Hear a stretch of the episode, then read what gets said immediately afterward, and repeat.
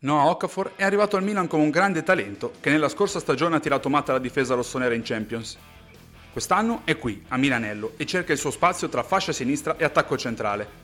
Un calciatore intelligente tatticamente, di strappo clamoroso palla al piede e con delle doti in aria sottovalutate. Lo svizzero ha aperto un dibattito fin da subito, meglio come punta dinamica o come vice Leao. Beh, non mi porrei il problema, dal momento che un calciatore come lui rappresenta un valore aggiunto per ogni stagione. L'impressione è che le sue caratteristiche a partita in corso possano essere devastanti. Gamba, strappo, agilità, attacco della porta, un calciatore che con il dribbling può ribaltare l'azione e cambiare l'inerzia della partita dei marcatori avversari, che passano in un caso da Giroud Jovic a lui, che ha caratteristiche diversissime, mentre in caso di staffetta con le hanno contro una gamba più fresca e un abile dribblatore.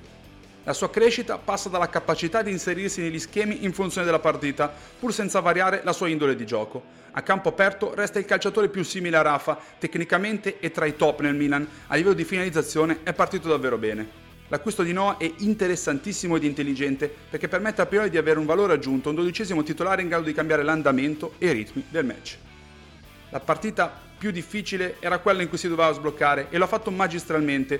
Ora deve confermarsi per poter ambire ad un posto in partite che contano e incidere per restare per sempre nella storia del Milan.